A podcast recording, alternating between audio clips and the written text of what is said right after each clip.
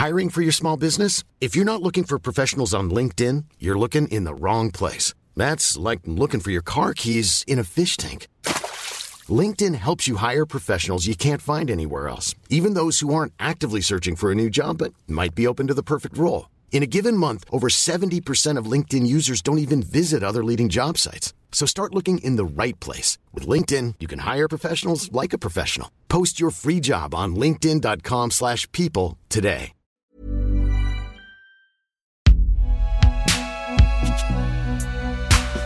Binge Audio présente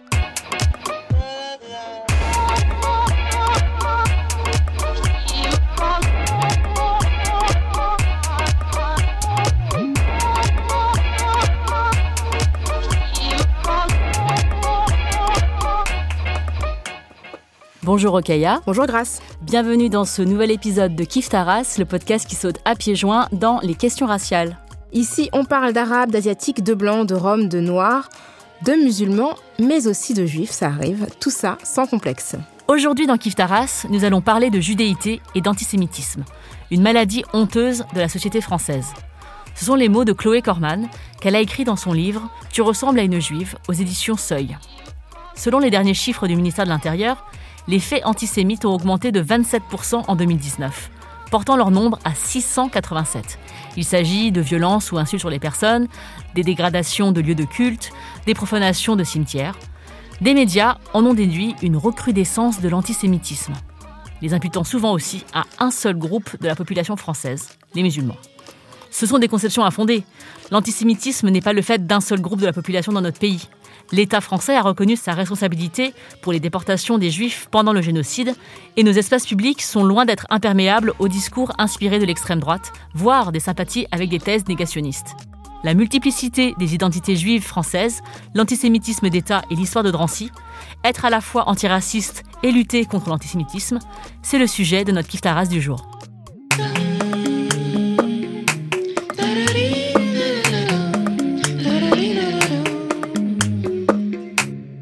Et pour nous accompagner, nous avons le grand plaisir de recevoir Chloé Corman. Salut Chloé.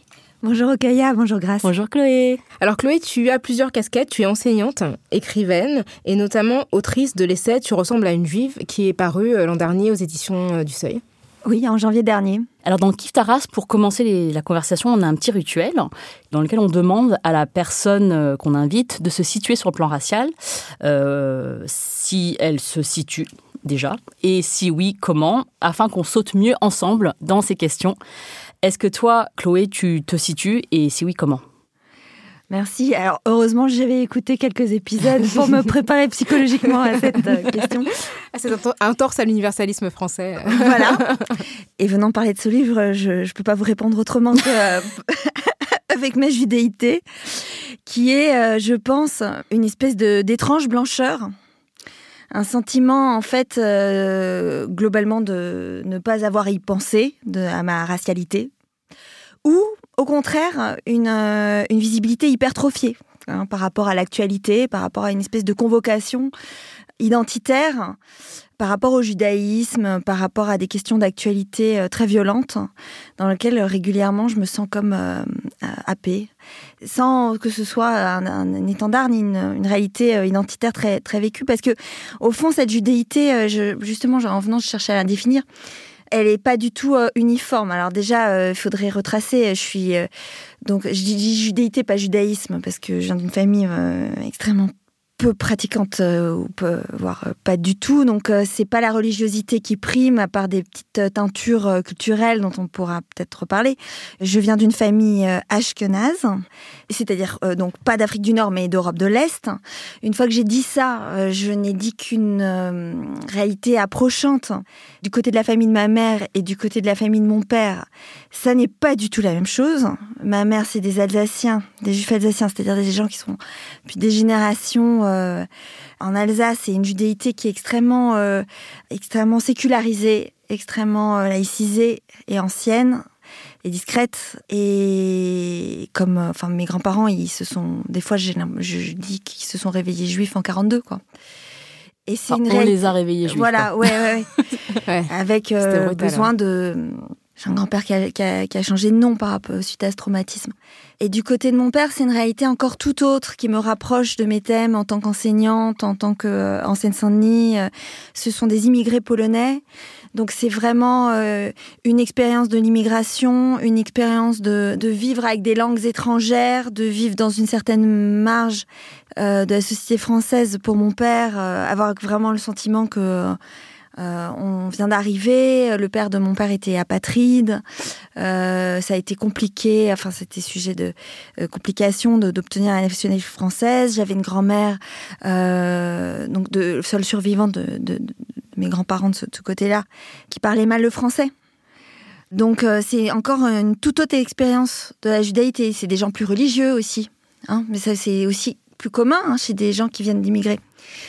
Voilà, donc il y a le, c'est un judaïsme sans religiosité, en même temps avec des, des signes, le rattachement à une diaspora, quand même, des cousins en Israël, des cousins aux États-Unis. Donc c'est quand même ça une un, ça fait partie d'une expérience de la judéité.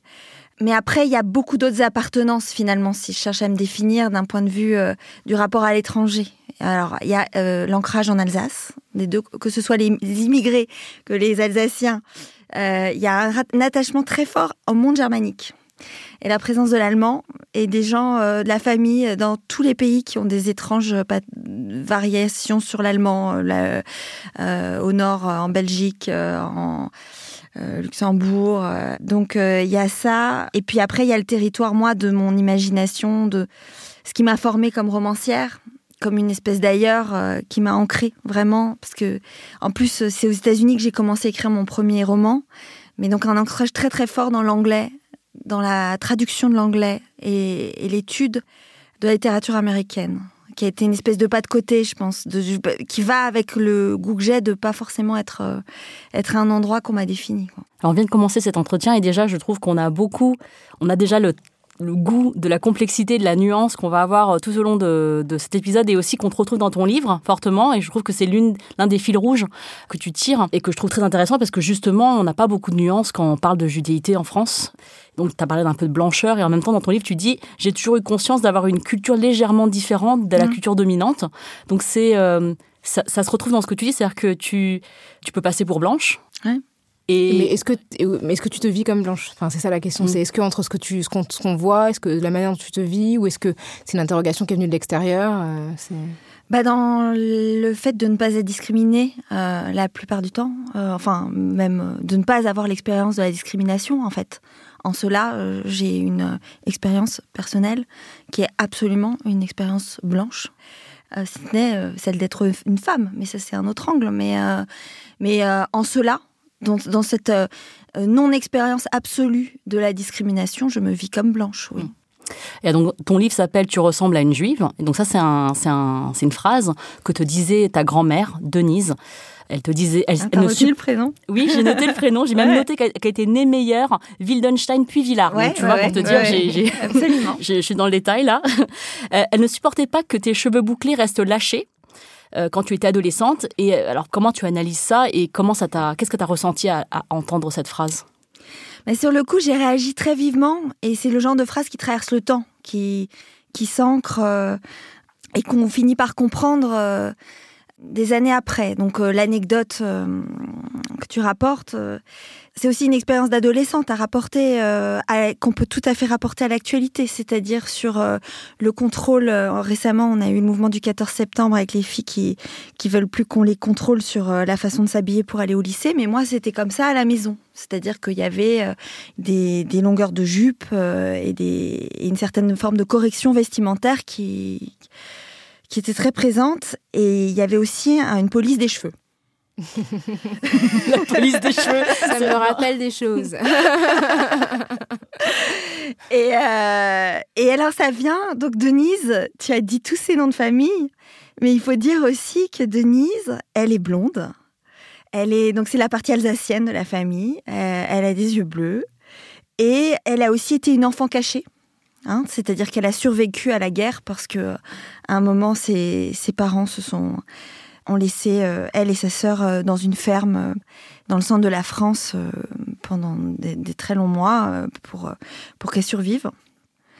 Donc c'est quand même une expérience traumatisante et je pense qu'elle ensuite qu'elle traverse en étant correcte sous tous sous toutes les coutures dans la suite de sa vie et une impression d'être discrète et, bon bah de ne pas avoir à se faire remarquer et donc, euh, elle me, elle supportait pas que je sorte euh, avec les cheveux pas attachés. Donc, euh, bon voilà, moi je suis, je suis brune, j'ai les cheveux bouclés. et elle voulait soit que je les coupe, soit que je les attache, mais en tout cas pas, je me fasse remarquer. Donc un jour, elle m'a balancé, et mais je, finalement, j'ai fait ce que j'avais en tête. Mais elle m'a dit si tu sors comme ça, tu ressembles à une juive. Ce qui est incroyable comme phrase, parce que, parce que tout le monde est juif dans ma famille. Donc qu'est-ce que c'est que cette histoire de... ouais, Pour une personne qui a vécu euh, la clandestinité, euh, ressembler à un juif ou à une juive, c'est dangereux.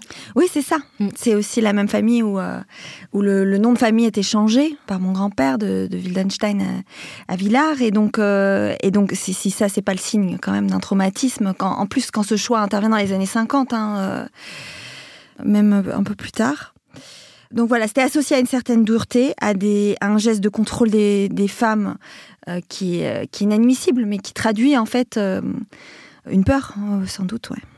Alors, ce qui est frappant, c'est que, tu le rappelles dans ton livre, les juifs en France représentent à peine 1% de la population, donc c'est vraiment très très très peu hein, euh, par rapport euh, à, l'espace en fait qu'on peut consacrer euh, à parler notamment du sort des personnes juives et la concentration que ça peut avoir même dans l'imaginaire collectif français. Et pourtant, ils subissent la moitié, quasiment la moitié des actes racistes. Qu'est-ce que te dit l'attention qui est portée aux, Juifs de France, au regard de ton histoire et au regard de l'analyse que tu peux faire de l'antisémitisme en France? Alors c'est vrai que ça, c'est une statistique qui est, euh, qui est euh, vraiment saisissante. J'habite pas loin de, ce studio et pas plus tard que ce week-end, je pense que c'est produit ce week-end, il y a un restaurant cachère qui a été euh, vandalisé avec des insignes nazis du sol au plafond en bas de ah chez oui, moi. Dans le 19e arrondissement, oui, tout à fait. Donc ça fait peur et à la fois c'est vraiment euh, un phénomène que euh, je voudrais qu'il soit exploré euh, avec nuance. Ce que je trouve terrible, c'est qu'il sert souvent à faire escalader les violences. Donc, tu l'as dit tout à l'heure, grâce à l'accroissement des, faits de violence antisémites et souvent dans les discours publics, politiques ou médiatiques, mis sur le compte de l'islam, et c'est une réalité qui doit être abordée de façon beaucoup plus complexe. Alors évidemment, l'histoire des juifs et des musulmans euh, en, Afrique du Nord, qui se continue dans, la France euh, postcoloniale, amène euh, du conflit et, et, des haines racistes dans les deux sens. Mais c'est extrêmement malsain de mettre l'accent uniquement sur, euh, sur l'islam comme agent de l'antisémitisme. Ça empêche de voir toute la part euh, d'antisémitisme qui euh, a une longue tradition française, sans, sans, aller jusqu'au Moyen Âge, mais qui remonte, qui s'est forgée rhétoriquement dans l'action française, qui se continue avec l'histoire du Rassemblement national, Enfin, quand même, la patronne euh, en 2017 a encore euh, refusé de, reconnaître la, responsabilité de la France dans le Veldiv, euh, qui a un recrutement blanc antisémite très virulent. Et donc, c'est très problématique de pas exposer une vision nuancée et complexe de ce qui fait l'antisémitisme. Après, pour compléter aussi euh, l'exposé de, la violence raciste, il faut aussi euh, voir que effectivement, ce qui est très saisissant par rapport à la violence contre les juifs, contre ce 1% de la population euh, française, c'est qu'elle se traduit par des faits de violence physique, d'injures, de vandalisme. Et donc ça, c'est très saisissant pour l'imaginaire. Et en même temps, c'est une réalité qu'il faut aussi confronter à toute l'océan du racisme discriminatoire, des violences policières euh, contre d'autres minorités euh, euh, raciales en France. Et donc, pareil, il faut ramener, je pense, à une construction du discours qui va plus dans les détails et, qui confronte plus de facettes. Et justement, dans ton livre, en racontant ton histoire personnelle, l'histoire de ta famille et euh, le fait que tu as grandi dans une, tu l'as dit tout à l'heure, une, une famille juive euh, plutôt laïque qui était peu pratiquante, tu apporte une image que, les juifs sont pas un bloc monolithe et que euh, et ça pour toi euh, justement tu dis que renoncer au pluralisme juif c'est un acte antisémite. Et euh, dans ton livre tu commences par une anecdote qui t'est arrivée à New York en 2007 où une personne te juge justement dans, ta judéité. Une personne te dit tu n'es pas vraiment juive. Et alors que tu es allé à New York pour étudier le cinéma tu as commencé une réflexion qui a résonné dans ton histoire familiale. Et peux-tu nous donner ce contexte de, de ta réflexion? Oui, et d'ailleurs ça, ça mènera peut-être au point de départ du livre qui est un refus d'assignation euh, en 2018-2019. Euh, Donc, adolescente, c'est encore une, espèce d'anecdote qui est remontée comme ça. J'ai passé euh, un an d'études à New York et, une soirée, je me suis retrouvée dans un, dans un office de, la Pâque juive Pessard. En plus, une fête qui, c'était une des rares fêtes que je connaissais à peu près euh, par ma famille, que j'aime bien parce que euh, on célèbre euh, la sortie d'Égypte, donc un fait collectif politique de, résistance, d'émancipation, qui en plus a une histoire d'universalisme, puisque l'imaginaire de, la sortie d'Égypte a aussi beaucoup circulé dans l'imaginaire de la libération des, esclaves noirs. Euh, sur euh, le territoire états-unien. Donc, euh, donc j'aime bien cette histoire, comment elle circule. petite fille, la sortie d'Égypte, la mer Rouge, voilà. Je me retrouve avec des Français, des expatriés. Il faut dire que c'est un, le petit monde social auquel j'ai affaire, c'est des Français expatriés, des, étudiants. Et comme on ne sait pas trop où aller pour voir un office de Pessard, on se retrouve dans une synagogue orthodoxe. Comme je n'en fréquente absolument pas, euh, déjà pas beaucoup de synagogues, mais alors euh, vraiment euh, orthodoxe pas du tout. Et, là, eh ben on retrouve des histoires dont on a déjà parlé qui n'ont pas du tout trait à la discrimination religieuse, mais celle des femmes. Je, je me retrouve à recaler à la fin, enfin, à consigner à, à l'arrière de la synagogue. Je peux pas entendre le rabbin, je vois rien. Donc, enfin, les femmes sont quand même euh, très minorées euh, dans cet, environnement. Donc, euh, je quitte l'office au milieu et je décide de pas aller au dîner rituel. Donc, c'est là, c'est là que donc une française m'a dit bon bah si tu viens pas au dîner, tu n'es pas vraiment juive. Ce qui est un peu. Ouais, c'est super violent. Ouais, c'est super violent en fait de décider à la place de quelqu'un euh, de son appartenance. Voilà. Mm. Hein, finalement, quand vous commencez euh, l'émission en posant la question, vous vous demandez à la personne comment elle, euh, elle, elle a envie de se définir. Mm. Mais là, c'était vraiment, c'était cette assignation de l'extérieur que finalement je, je trouve qui procède d'une pensée raciste, c'est-à-dire que on admet que quelqu'un peut décider pour quelqu'un d'autre de son appartenance identitaire. Et justement, tu, euh, quand tu parles de décider pour euh, quelqu'un d'autre, tu parles aussi de euh, cette forme de racisme qui distribue les bons et les mauvais points aux juifs. Et que d'une certaine manière, quand, tu, quand on renonce au pluralisme qu'incarnent en fait les différents juifs, notamment en France, c'est aussi pour toi une forme d'antisémitisme? Est-ce que tu pourrais développer sur ce point? Oui, ça c'est le point de départ du livre. C'est-à-dire que il y a eu un moment, c'était c'était la période très intense des Gilets jaunes il y a eu beaucoup de faits, d'actes de vandalisme, de, de violence antisémite à ce moment-là. Vous vous souvenez sans doute euh, le visage de Simone Veil euh, qui était euh, tagué d'une croix bogamée. Il y a eu l'arbre au souvenir de Ilan Halimi qui a été scié. il y a eu des... Et Begelstein aussi. Le Begelstein, le... des cimetières saccagés, enfin voilà. Et comment on se sort de ça? Par notre représentation politique? Et ça, ça m'a vraiment euh, sidéré. Ah bah on va. Et donc après, il y a eu des insultes contre Alain, par des, un gilet jaune contre euh, le philosophe Alain Finkielkraut, que je tiens quand même pour le pompier pyromane en chef de, de, dans une certaine euh, zone médiatique moyenne, on va dire qui s'était fait traiter, je crois, de. Mais c'était insupportable. C'était. Euh, je crois qu'on l'a même dit retourne en Israël ou un truc comme ça. Sale sioniste et euh, enfin, je pense avec des des mots avec un désir de mort. Je ne sais plus la formule. Hmm. Mais je précise tout ça parce qu'en fait, je pense que l'arsenal législatif contre de tels propos, d'une telle violence, il est déjà là. Il n'y a pas rien à ajouter. Hmm. Donc, pourquoi de cela on sort avec une proposition de faire une loi pour dire que des... traiter quelqu'un de sioniste, ça doit être interdit C'est ce qu'a ce proposé Emmanuel Macron. Voilà. Donc, il y a une prise en charge, une espèce de façon de supporter l'État d'Israël.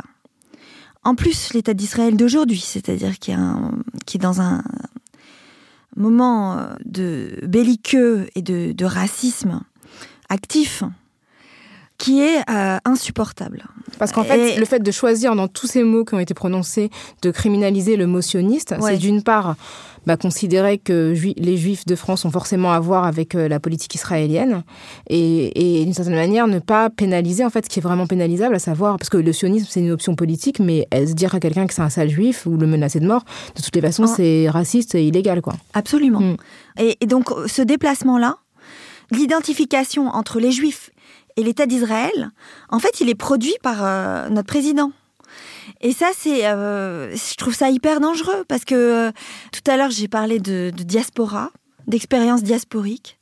J'ai parlé de, de non-religiosité, de lien avec l'expérience de l'étrangeté, la littérature, des choses qui sont euh, hors territoire. Et je pense que c'est ça aussi l'expérience du judaïsme. Et cette assignation à l'État d'Israël, c'est d'une raideur et d'un danger, à mon avis, euh, qu'il faut absolument empêcher. I'm Sandra, and I'm just the professional your small business was looking for. But you didn't hire me because you didn't use LinkedIn jobs. LinkedIn has professionals you can't find anywhere else, including those who aren't actively looking for a new job, but might be open to the perfect role, like me. In a given month, over 70% of LinkedIn users don't visit other leading job sites. So if you're not looking on LinkedIn, you'll miss out on great candidates like Sandra. Start hiring professionals like a professional. Post your free job on linkedin.com/people today. Dans ton livre, tu déplores la promotion de l'image du judaïsme comme une religion contraignante et faire des juifs une communauté clairement bornée et aller même jusqu'à les identifier mécaniquement à l'État d'Israël. Et tu dis aussi, euh, donc ça je trouve ça très très clair en fait, euh, de, de, dire que bah euh, c'est une image qui revient dans l'espace public, dans nos médias, dans plein de choses et qui du coup est, et du coup c'est raciste. Ce que tu dis c'est que c'est antisémite de montrer les juifs que sous cet angle-là. Oui absolument. Et donc tu as constaté que aimer ou ne pas aimer les juifs est devenu redevenu un positionnement stratégique au sein de la société française. Et que du coup cette instrumentalisation elle, se fait au dépens au détriment euh, de, des, juifs en réalité. Enfin euh, ce n'est pas du tout quelque chose qui peut plus bouger là-dedans. Mmh, mmh. ouais on peut plus bouger euh, on peut plus revendiquer une le doute le, le, rapport à, à une identité beaucoup plus ouverte et tu as pris un autre exemple justement pour rappeler la responsabilité de, du gouvernement, enfin de l'État, chef de l'État d'ailleurs, euh, de cette identification entre les Juifs et Israël pour euh, la commémoration en fait de la rafle du Veldiv, le fait qu'il ait invité le Premier ministre israélien. C'était une première, ouais. C'était une première historique et mmh. c'était encore une fois déplacé, c'est-à-dire que la rafle du Veldiv, c'est un fait de l'État français, donc c'est du racisme d'État produit par la France. Et pour commémorer un fait français, on fait venir un Premier ministre israélien comme si en fait il y avait un lien direct, alors même que ce qu'il faudrait faire, c'est peut-être en inviter des personnalités, mais qui sont directement liées à cette histoire de notre pays. Donc euh, toi, tu penses que ça entretient encore l'idée que bah, juifs de France, juifs d'Israël, c'est la même chose, il n'y a pas forcément de différence euh, à faire, puisque le, président lui-même ne fait pas de distinction. Oui, absolument. Donc il a, il a, enfin, c'était quand même une, une évolution diplomatique euh, qu'a choisi Emmanuel Macron.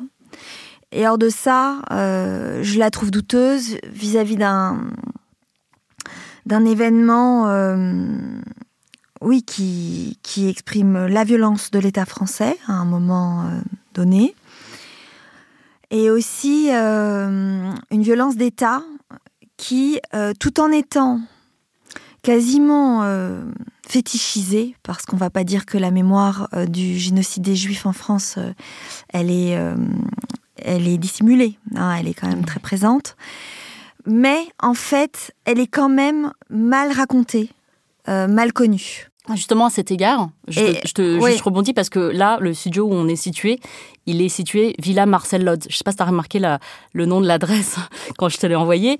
Euh, et donc, euh, moi, je savais pas qui c'était Marcel Lodz. En lisant ton livre, j'ai appris que c'était un architecte. Et il a édifié en 1931 avec Eugène Baudouin une cité à Drancy qui s'appelle La Muette.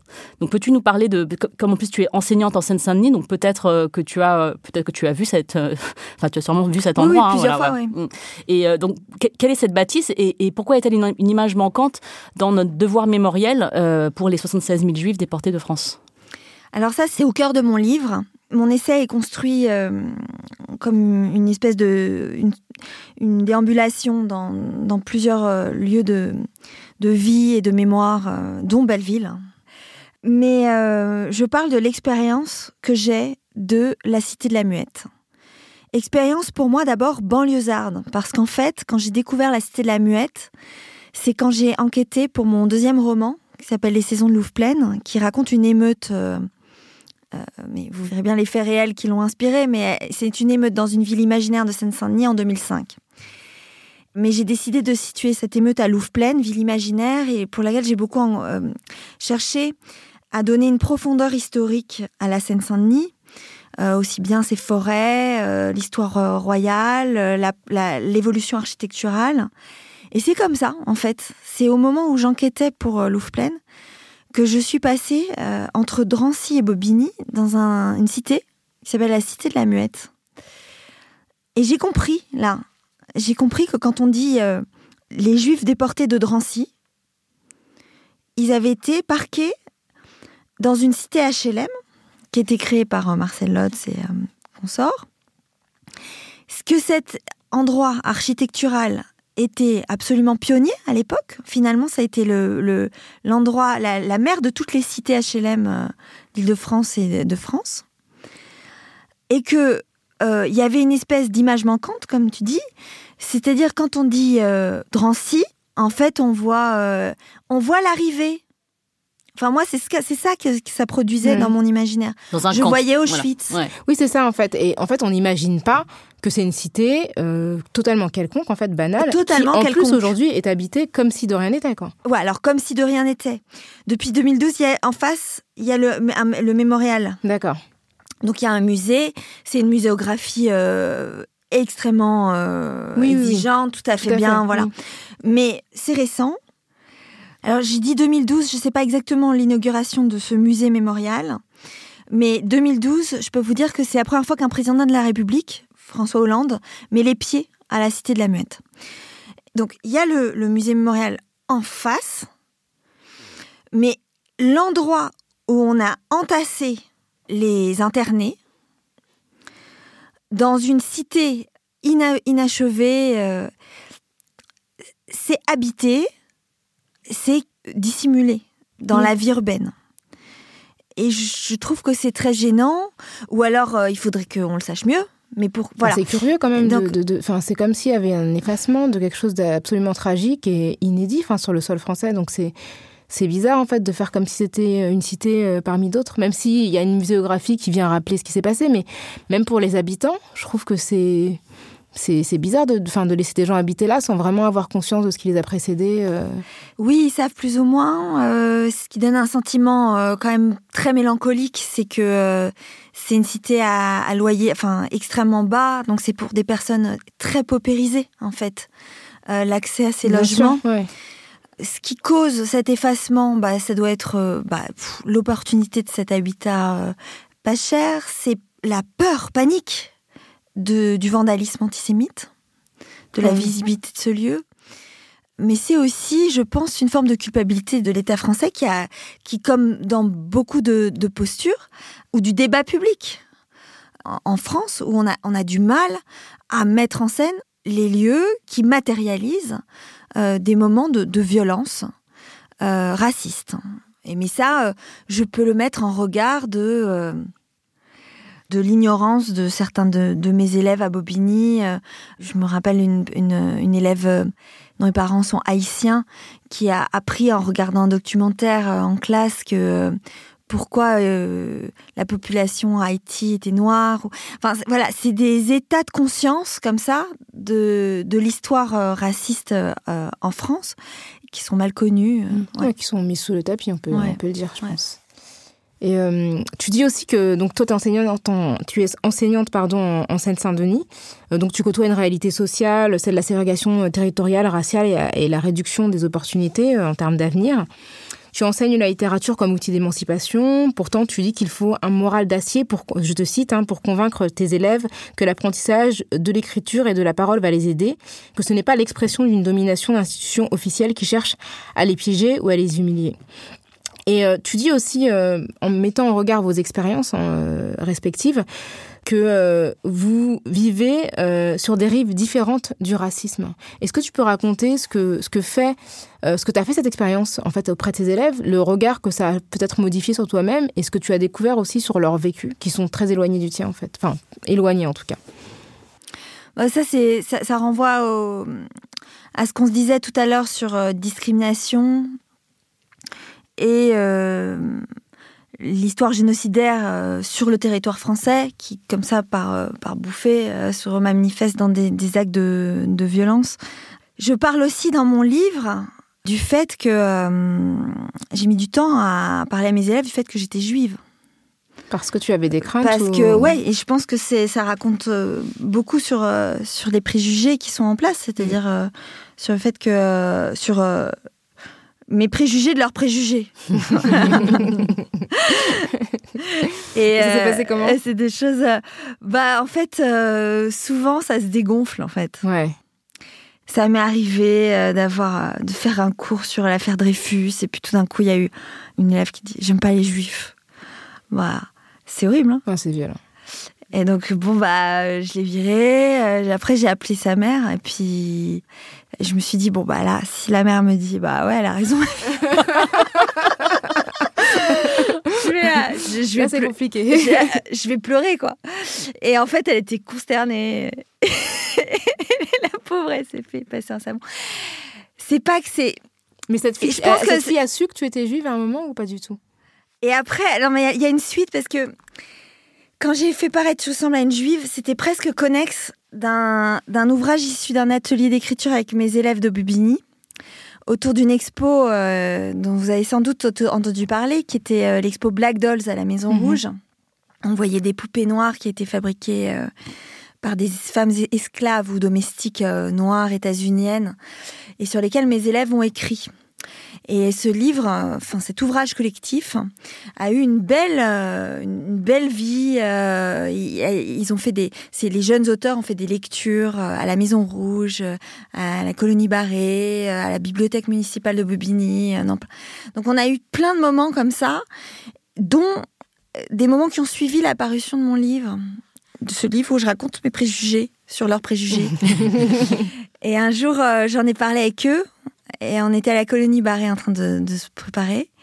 Et donc, je leur ai parlé de ce passage du livre. Et euh, il y a une élève qui m'a dit Mais, euh, enfin, madame, euh, on vous connaît depuis deux ans. on a regardé votre fiche Wikipédia. ça, fait depuis le début qu'on sait que vous êtes juive. on, veut juste être poli, quoi. On ne vous embête pas. voilà. Ah, c'est drôle. non, mais je pense qu'il faut pas être.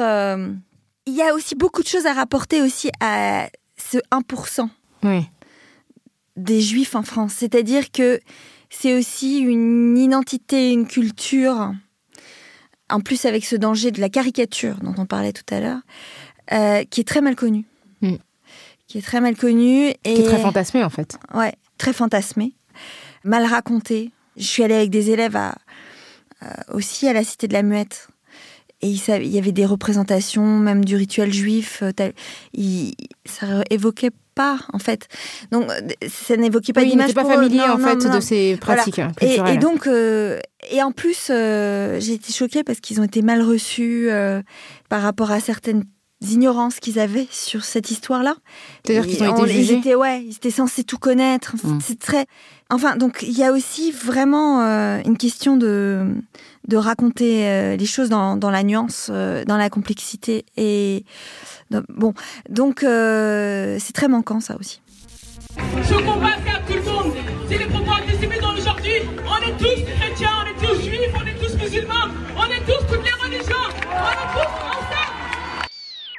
Alors c'est Assa Traoré qu'on a entendu euh, le jour de la manifestation euh, contre les violences policières en mémoire d'Adama Traoré euh, le 13 juin dernier sur la place de la République. le journal Valeurs Actuelles avait rapporté une vidéo où on entendait un homme dans la manifestation dire sale juif, me semble-t-il. Et en fait, très vite, l'accusation selon laquelle le comité Adama et les, ces nouveaux antiracistes, entre guillemets, étaient intrinsèquement antisémite a, circulé en fait pendant euh, plusieurs heures avant que cette vidéo où Assa Traoré, ayant connaissance de ce propos, elle a condamné immédiatement sur euh, les lieux de la manifestation est apparue.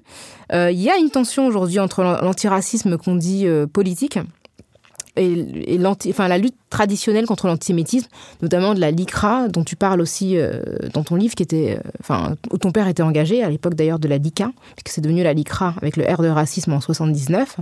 Mais il a vécu aussi euh, de la LICRA. Oui, la LICRA, il a fait les deux, quoi. voilà, c'est ça. Mais ce R, en fait, c'est voilà, c'est aussi une source d'interrogation, puisque la LICRA dernièrement après des positions euh, qu'on peut questionner. Comment tu justement tu vis cette, ce renouveau de l'antiracisme et toutes ces suspicions en fait qui l'affectent par rapport à l'antisémitisme euh, de présumé de certains des, de ces militants? Bah je le je le vis mal. C'est des choses. Il y a plein de moments en fait dans la vie publique en ce moment où on peut prendre des cas où euh, il y a un manque de solidarité que je considère vraiment anormal entre les luttes. On peut prendre en 2019, à quelques mois d'écart, novembre 2019, il y a des faits euh, anti-musulmans euh, très violents euh, devant une mosquée. il y a la, folie du, voile décathlon. Des... Et il y a une manif contre le racisme anti-musulman qui a lieu. Et bah, on trouve pas la LICRA, on trouve même pas le PS mm. hein, qui décide de pas venir. Ouais. On a Yannick Jadot qui change d'avis en cours aussi. Voilà. Et deux mois plus tard, euh, quand on commémore euh, l'assassinat de Sarah Halimi, eh ben, on dirait que c'est que un truc de juif. Bon, voilà. Mais je prends un moment comme ça, un point du temps, mais, euh, mais régulièrement, voilà. Je pense que on est en train de dépasser ça. Enfin, le fait que Assa Traoré, elle, elle mette pas une heure à, à, prendre une parole publique pour dire je désavoue absolument ce type de propos. Mais le soupçon était là. C'est-à-dire que tant qu'on n'a pas retrouvé la vidéo, hmm. moi je me souviens que sur les réseaux sociaux, on a harcelé Esther Benbassa, qui est la sénatrice Europe Écologie Les Verts, qui elle-même est juive. On l'a harcelée pour qu'elle se désolidarise de cette marche à laquelle elle avait participé. Et il y a eu toute une phase comme ça où les gens se sont dit bon bah voilà c'est une manifestation antisémite enfin les gens certains médias parce que c'est quand même venu de Valeurs Actuelles hein, qui est pas un média euh, très euh, voilà, on va dire très, très progressiste, en étant très dans le fémi, dans l'euphémisme total. Mais tu vois, il y a toujours quand même, j'ai l'impression, ce soupçon qui pèse sur les militants antiracistes, notamment ceux qui sont musulmans. Mais attends, parce que c'est pas un soupçon là, c'est à une stratégie qu'on a à faire. Mm. Et c'est pour ça qu'en fait, tu fais bien de citer euh, valeurs actuelles. C'est absolument diabolique. Accuser d'antisémitisme l'antiracisme, c'est diabolique. C'est une stratégie ultra efficace. Mhm. On trouvera, on trouve toujours des, antisémites chez les antiracistes. Mhm. Comme Donc, ça permet de s'appuyer. Et ensuite, c'est dévastateur. Mhm. C'est dévastateur parce qu'on est en territoire où il y a eu un génocide contre les juifs. Et donc, c'est d'une gravité féroce. Après, ce qui est dingue, c'est que la structure de la violence raciste, de la rhétorique raciste, telle qu'elle se redéploie aujourd'hui dans les médias. Je pense par exemple euh, au feuilleton, enfin non, pardon, à l'épisode sur euh, Daniel Obolno dans, mhm. les pages de Valeurs actuelles où elle était euh, mise en scène comme une esclave dans une pseudo-fiction avec des illustrations dont le graphisme est extrêmement raciste, etc. C'est aussi une forme qui mature au moment aussi de la presse antisémite. Donc c'est là que, en fait, c'est complètement pervers de chercher. donc en fait, c'est une stratégie de division et je pense que c'est aussi à, chacun d'être au rendez-vous pour vraiment refuser absolument euh, ce type d'accusations qui sont vraiment des, stratégies de, destruction du mouvement antiraciste qui est en train de d'avoir une quand même une, nouvelle ampleur et donc euh, ça vaut vraiment la peine d'empêcher ça.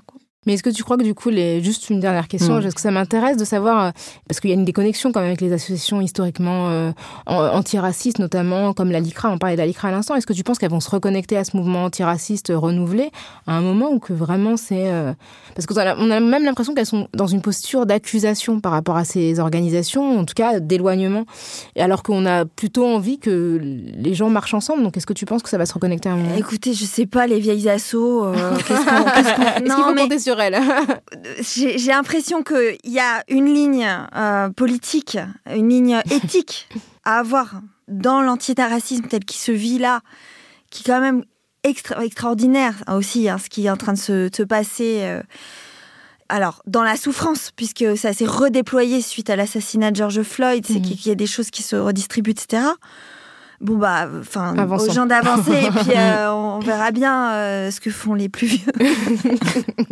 Bon, c'est une bonne. euh, sans, c'est une sans bonne. euh, vouloir euh, aussi euh, avoir de propos. ah, non, agiste. Non, non, pas du tout. Ouais, On l'a ouais. tous pensé, on n'a rien dit. mais, invitons, voilà. Voilà, invitons-les, adaptons-nous au rythme s'il y a vraiment une volonté de rejoindre, mais oui. Bah, C'était une bonne, bonne, phrase de fin. Donc, on peut lutter contre l'antisémitisme et être antiraciste. Ce n'est pas incompatible. Voilà. Merci beaucoup pour cette, cette phrase de fin, Chloé. Merci Euh, à vous. Merci. Donc, on arrive euh, à la fin de ce numéro de Kiftara sur l'antiracisme et euh, la lutte contre l'antisémitisme. Merci à Chloé Corman d'être venue nous parler de son livre Tu ressembles à une juive, paru aux, aux éditions Seuil. Kif Taras est un podcast de Binge Audio réalisé aujourd'hui par Adèle Itel Elmadani, à l'édition Camille Rogache et Naomi Titi. On se retrouve dans 15 jours pour un nouvel épisode de Kif Taras. Merci Grace. Merci Rokhaya. Merci Chloé. Merci. Merci beaucoup.